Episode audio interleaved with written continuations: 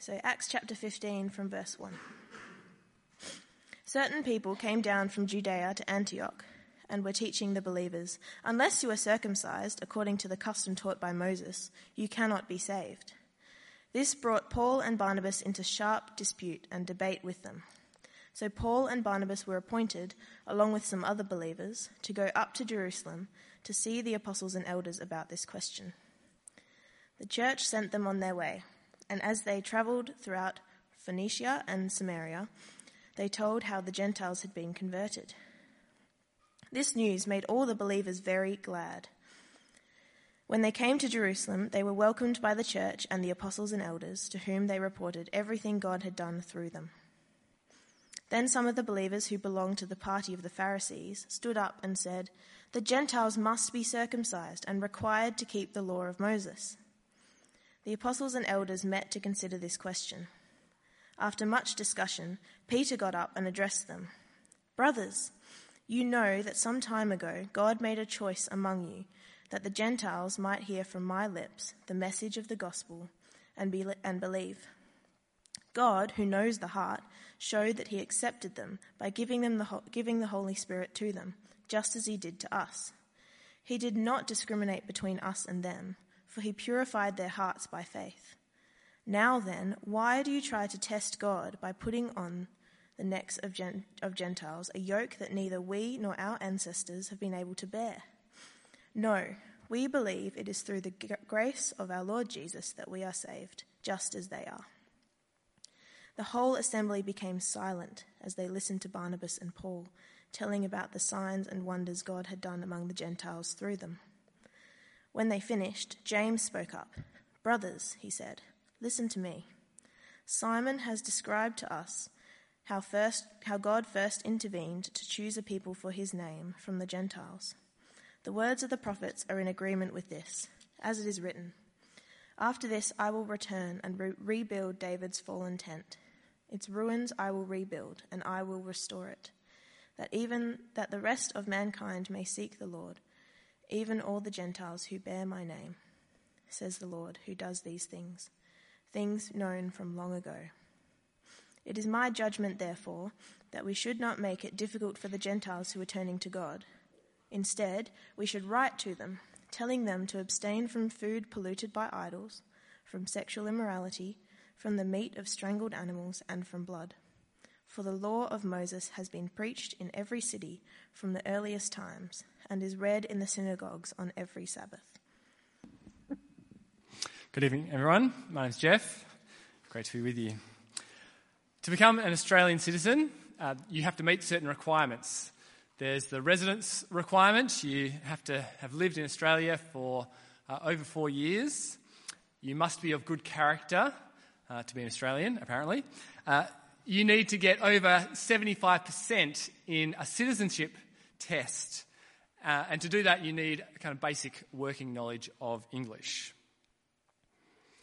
To join the Melbourne Cricket Club, the MCC members, you need to meet certain requirements. Uh, there are currently 205,000 people on the waiting list. And to join them in line, you need to get two current members to nominate you. And then you pay the fee, of course. And uh, then once you uh, kind of hit the front of the line, um, you're let in and dress standards apply. To gain entry into a Mormon temple, there are certain requirements you need to meet you need to pass a worthiness interview. Uh, that interview asks you questions about uh, what you believe. They also uh, ask you about your attendance at Mormon gatherings and about whether you're paying the full amount to their organisation. We're used to seeing entry requirements uh, out there in our world, in religions, there are these entry requirements. But what are the entry requirements for becoming a Christian? Chapter 15 is the story of the first church uh, working out an answer to that question. What are the requirements we will place on people joining the church? Now, you might be sitting there, you might already know the answer to that question, uh, but I want you to come with us, have a look uh, see how they work this out in Acts 15 because it tells us something essential about ourselves, about who we are if we're part of the church. Uh, it's going to tell us something about how we're meant to treat each other, about how, how you fit in here. It'll tell us um, how we're to think about new people coming in. And it all comes out of the question of what are the entry requirements going to be? Because the entry requirements that you put on something tell you about that thing. Uh, it tells you something about Australia that we have those requirements for our citizens. It tells you something about how exclusive the MCC is because they have a particular way of getting in. Uh, when we come to this chapter, uh, we can break down this incident into three parts. Uh, it starts off with a troubling question, and then a unified discussion that takes place afterwards, and finally, a loving consideration. There are three parts as we go through a troubling question, a unified discussion, and a loving consideration. And the whole situation just comes out of success, really. Uh, the first Gentile mission, which we saw last week in Acts chapters 13 and 14, uh, is a raging success. They, they, go around, church plants have taken off. Um, there's a group of women organising the Antioch Women's Convention as we speak. Uh, things are happening, uh, people are responding to the gospel, but the new believers are Gentiles and not just Jews. And uh, that's important because the difference between Jew and Gentile is like chalk and cheese. Uh, what they ate, uh, what they wore, where they shopped, all those things were completely different. They were separate, and they were separate on purpose. Uh, the Jews had uh, all these differences uh, to mark them out as God's special people. And most of all, they had circumcision. Uh, that was the key entry requirement uh, into Judaism. And so the success of the Gentile mission has raised this troubling question there in chapter 15, verse 1. Uh, certain people came down from Judea, so, so Jews from Judea came to Antioch, this Gentile region, and were teaching the believers unless you are circumcised according to the custom taught by Moses, you cannot be saved. This brought Paul and Barnabas into sharp dispute and debate with them. So Paul and Barnabas were appointed, along with some other believers, to go up to Jerusalem to see the apostles and elders about this question. That's the question. Is it necessary to be circumcised if you want to be a Christian? Is it a you must? Is it a unless you do this? Is it true that unless you're circumcised, you cannot be saved? Because uh, after what Paul and Barnabas have done to, to share the gospel, there's a lot of uncircumcised guys out there who think they are saved without being circumcised. So, what's the deal? And it's a troubling question because it has to do with salvation. Uh, salvation depends on this, uh, on whether or not you have to do these uh, customs, these, these rituals, uh, or not. The very nature of salvation is at stake here. And so these men have come and brought this idea that you, you need to do this extra stuff. But I think it's, it's too easy for us uh, from a distance to look at, at that group from the Pharisees and, and just shake our heads and say, how did they mess it up, get it so wrong? And kind of judge them for that attitude. Because in reality, they're not trying to keep anyone out. Uh, they're, they're happy for the, the, Gentiles to come in. They just, they just want God to be honoured, right? Uh, if you want to be a Christian, you need to keep the law too. That's what they're saying. And this is, this is the law that, that God's had in place for, for centuries upon centuries. These customs and, and these laws are so connected for them to what it means to please God. And so they want others to do it as well. It's just part of their, their culture. And so it's worth us reflecting on it and asking the same kind of question. If, if we do that in our Christian culture, are there things that we insist on that are, in the end, just cultural things. Things that we make into a you must or an unless you. Uh, you must be part of a hub group. Otherwise, how can you be a Christian? You must go to CU. You must go to NYC. Let me tell you, those things aren't essential. You don't have to do that. You really don't. Salvation does not depend on those cultural things that we do. Church doesn't have to be on Sundays. You're allowed to get a tattoo. Uh, you don't have to uh, wear a collared shirt to preach. You can wear a t shirt. Uh, none of it is a you must. None of it is an unless you do this. You can't be Christian.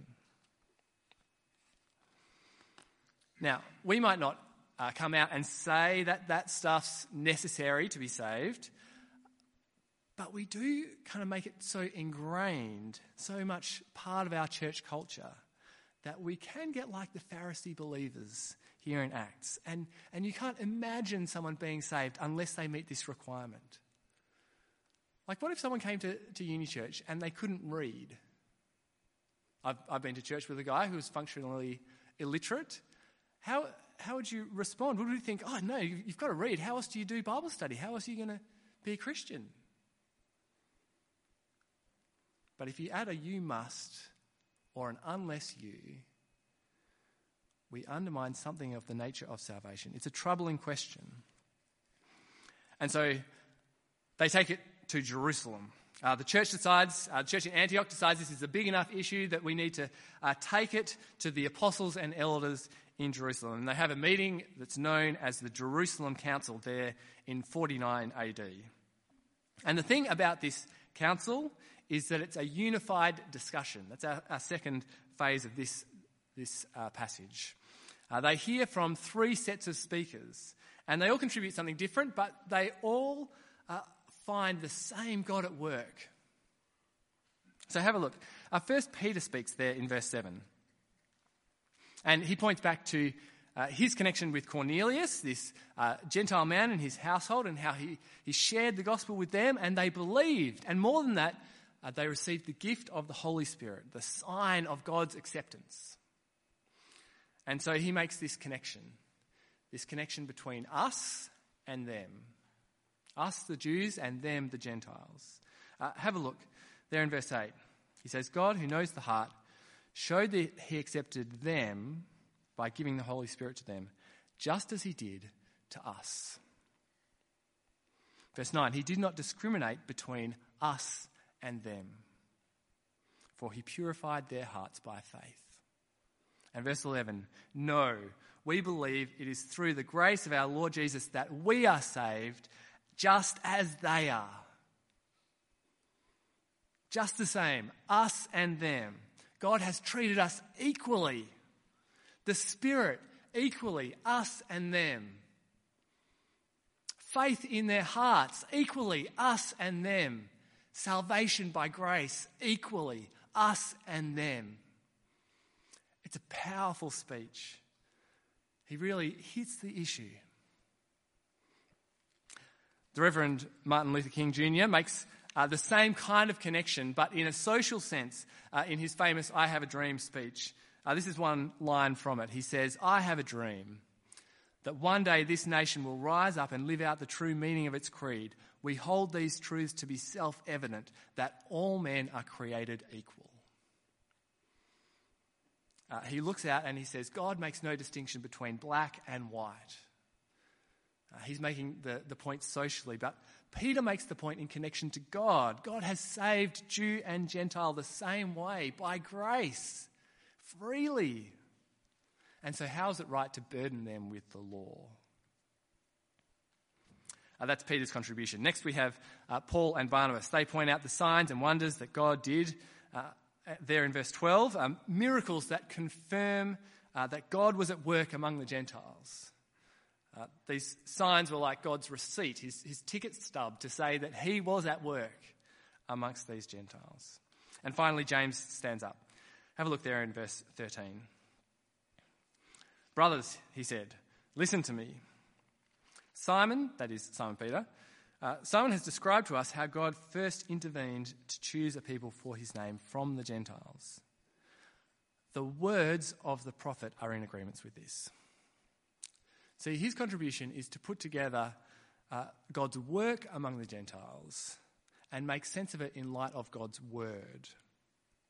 So he's like a, a high court judge. He, Uh, he considers the facts of the case and then he uh, holds that up against the, the words of the Constitution and then he makes a judgment. And, and that's what James is doing. He puts together uh, God's work and God's words and he says, This all makes sense. Have a look at, at Amos. He quotes Amos and he says that God's purpose was always to include the Gentiles. That's, uh, that's why he was going to restore David's uh, fallen line, to, to bring this king out of David's family so that others could be drawn in. And so he says, all this stuff that's been happening uh, with Paul and Barnabas and Peter, this all makes sense. And so, verse 19, he says, It is my judgment, therefore, that we should not make it difficult for the Gentiles who are turning to God. He welcomes them in. It's a unified discussion. Together, uh, they see the work God is doing and they match it to the word of the prophets, and they have no hesitation in welcoming in the Gentiles as brothers and sisters without the law, with no you must obligations put onto it. Uh, it's wonderful that they have that perception. And I think uh, it's worth us reflecting on that to ask that kind of a question. How open are we to seeing the work of God around us? Are we the kind of people who welcome others in, uh, especially when they're different to us? Uh, what about this? Imagine this scenario. What if uh, here at Uni Church uh, we happen to see uh, a couple of people become Christian, uh, come to faith here at Uni Church, and they happen to be from a Sudanese background, right, let's say, kind of a background that's not well represented here at the moment. And what if a couple of them turns into uh, a few more, they invite uh, some friends, and more become Christian. And what if a few turn into a lot, and lots turns into a majority lots? Would we be open to that? To seeing the hand of God at work in that and welcoming it? Even if that meant that uh, lots of things changed, that uh, music was different, that our, our suppers changed completely. Or would there be things that we think that they ought to start doing?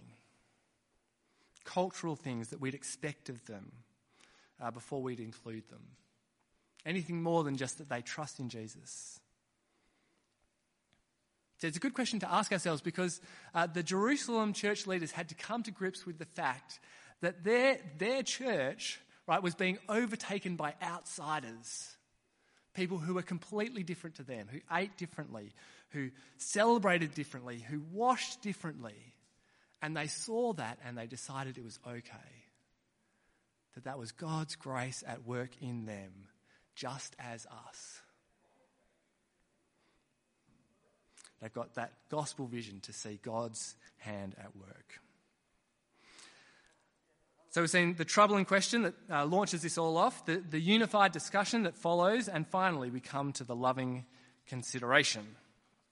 Because uh, just as James gives his judgment about including the Gentiles uh, without any obligations, uh, then he lists some obligations. Uh, or it certainly seems like that, doesn't it? Uh, have a look there in verse 19.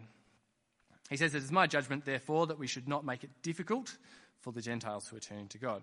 Instead, we should write to them, telling them to abstain from food polluted by idols, from sexual immorality, from the meat of strangled animals, and from blood. So, what's the deal? First, he says we shouldn't make it difficult for them, uh, but then he says, wait, here's a random set of four instructions uh, that we want you to keep. Uh, why give them these instructions, and why these things in particular? Uh, well, we just need to dig into the text. Uh, the next verse gives the reason there in verse 21. It says, For, here's the reason, for the law of Moses has been preached in every city from the earliest times and is read in the synagogues on every Sabbath. Uh, the reason has to do with how firmly embedded the Jewish culture uh, is all around them in the world. Uh, that uh, out in, even out in every Gentile city, we've got uh, Jewish people who've grown up with the law, who know it inside out, and it shapes everything they think about the Gentiles around them.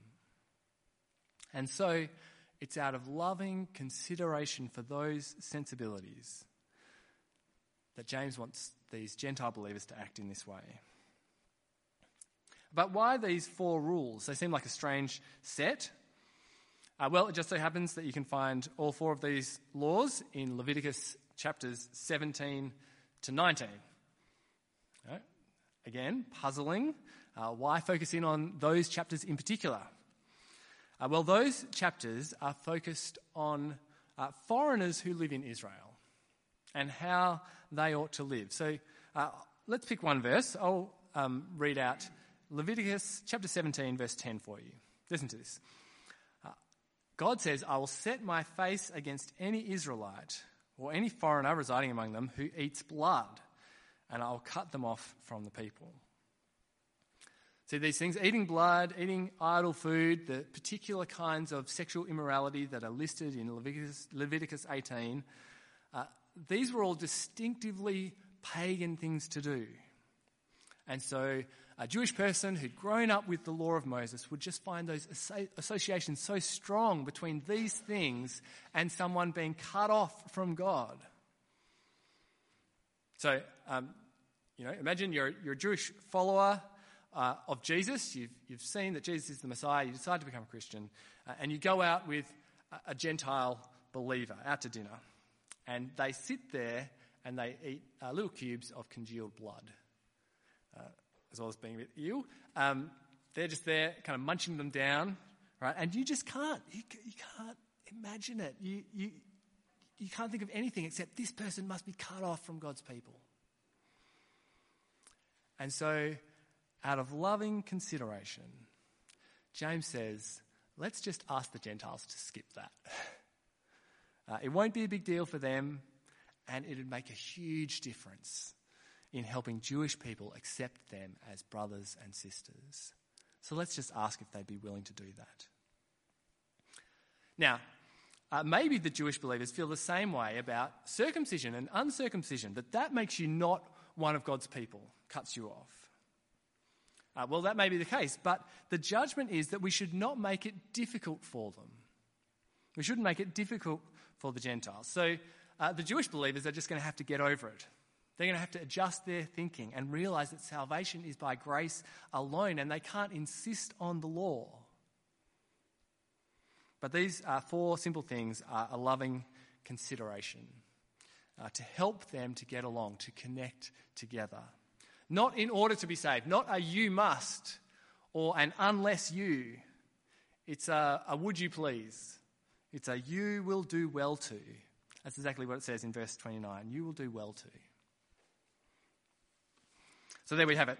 Uh, the troubling question, the unified discussion, and then the loving consideration. And as we wrap up, I want us to notice uh, two things. Uh, firstly, in terms of the gospel, I want us to see that the Jerusalem Council are resolute. They, they are rock solid. It's Christ alone that saves. You don't need any other entry requirements other than faith in Jesus. And if you want to add a you must or an unless you, then we will take you on. We will not have it. And we need to be resolute as well. As a church, Uni Church, we need to be resolute on that because we're the risk, right? Uh, we're the ones who will add, inadvertently maybe, but who will add entry requirements onto the church. And we'll think that we're doing something good, something godly by doing so. See, imagine sometime into the future, uh, and the syllabus of uh, Australian schools changes to include topics uh, that are deeply offensive to Christians. Right? You can Im- imagine that happening. And uh, there's, there's a reaction, and, and churches kind of rail against it. And it would be tempting to say over time that unless you go to a Christian school, you cannot be saved. And it'll, it'll look godly to say that. But we must be resolute Salvation is by grace alone, what Christ has done. In the Reformation period of the church, they came up with these uh, alone statements uh, to put these entry requirements in the simplest terms. They said salvation is by grace alone, through faith alone, in Christ alone. just the free gift of God. And we undermine that if we say anything is a you must. If we say you must give up smoking if you're going to call yourself a Christian. Or unless you give each other presents at Christmas, uh, you can't be Christian. Those things are cultural, right? They, are, they aren't a you must. This is how the reformer Martin Luther put it. He said, As concerning faith, we ought to be invincible. As concerning faith, we ought to be invincible. But as touching charity, we ought to be soft and more flexible than the reed or leaf that is shaken with the wind and ready to yield to everything. See, that's uh, the second point.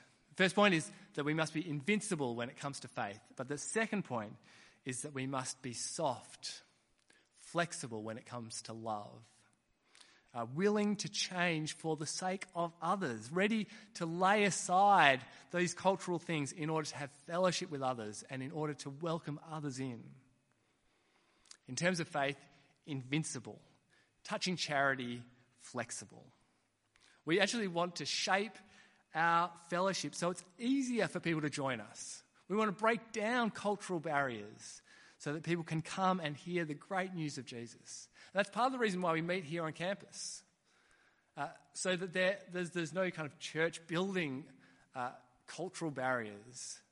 And there's a place that people come to ordinarily that they feel comfortable in. And we want to welcome them in and say, Have you heard about the good news of Jesus? And you see, uh, this is exactly what uh, Paul and the other apostles do. They're, they're flexible when it comes to loving others. Uh, in fact, in the very next chapter, in chapter 16, uh, Paul is even willing to use circumcision, the very flashpoint issue. He's, he's willing to use circumcision to connect uh, with people. Uh, he's not willing to use circumcision, to let circumcision become a you must. But he is very willing to use circumcision to open a door for the gospel.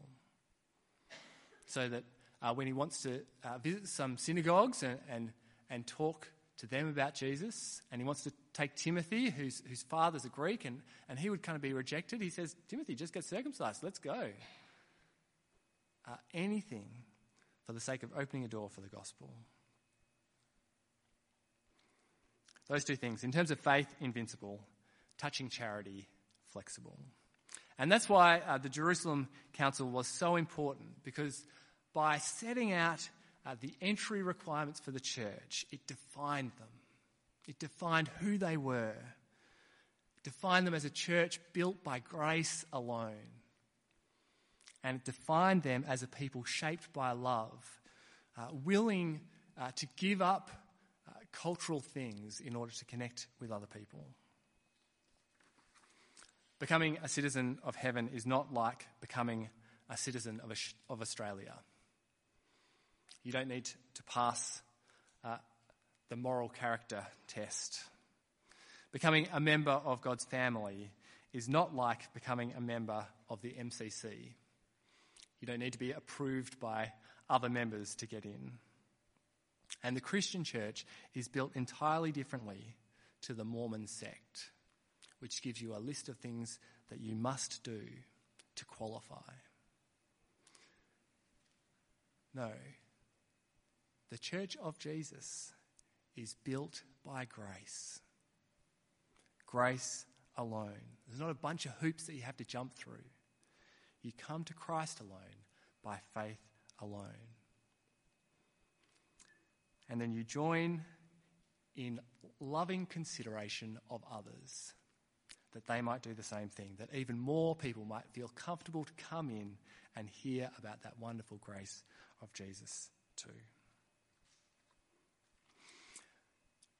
Uh, we're going to have time for some questions afterwards, but what I'm going to do now is I'm going to pause and pray, um, and then um, I'll open it up if you have any questions about this passage or the things that we've talked about tonight. Let's pray. Father God, we thank you for your wonderful grace to us in the Lord Jesus. We pray that you would protect us, keep us from uh, putting up cultural barriers, uh, for other people, adding anything to the salvation that you've won to us, won for us in the Lord Jesus. Father, we pray that you would shape us as people who love others and are willing to lay aside cultural things for the sake of the gospel.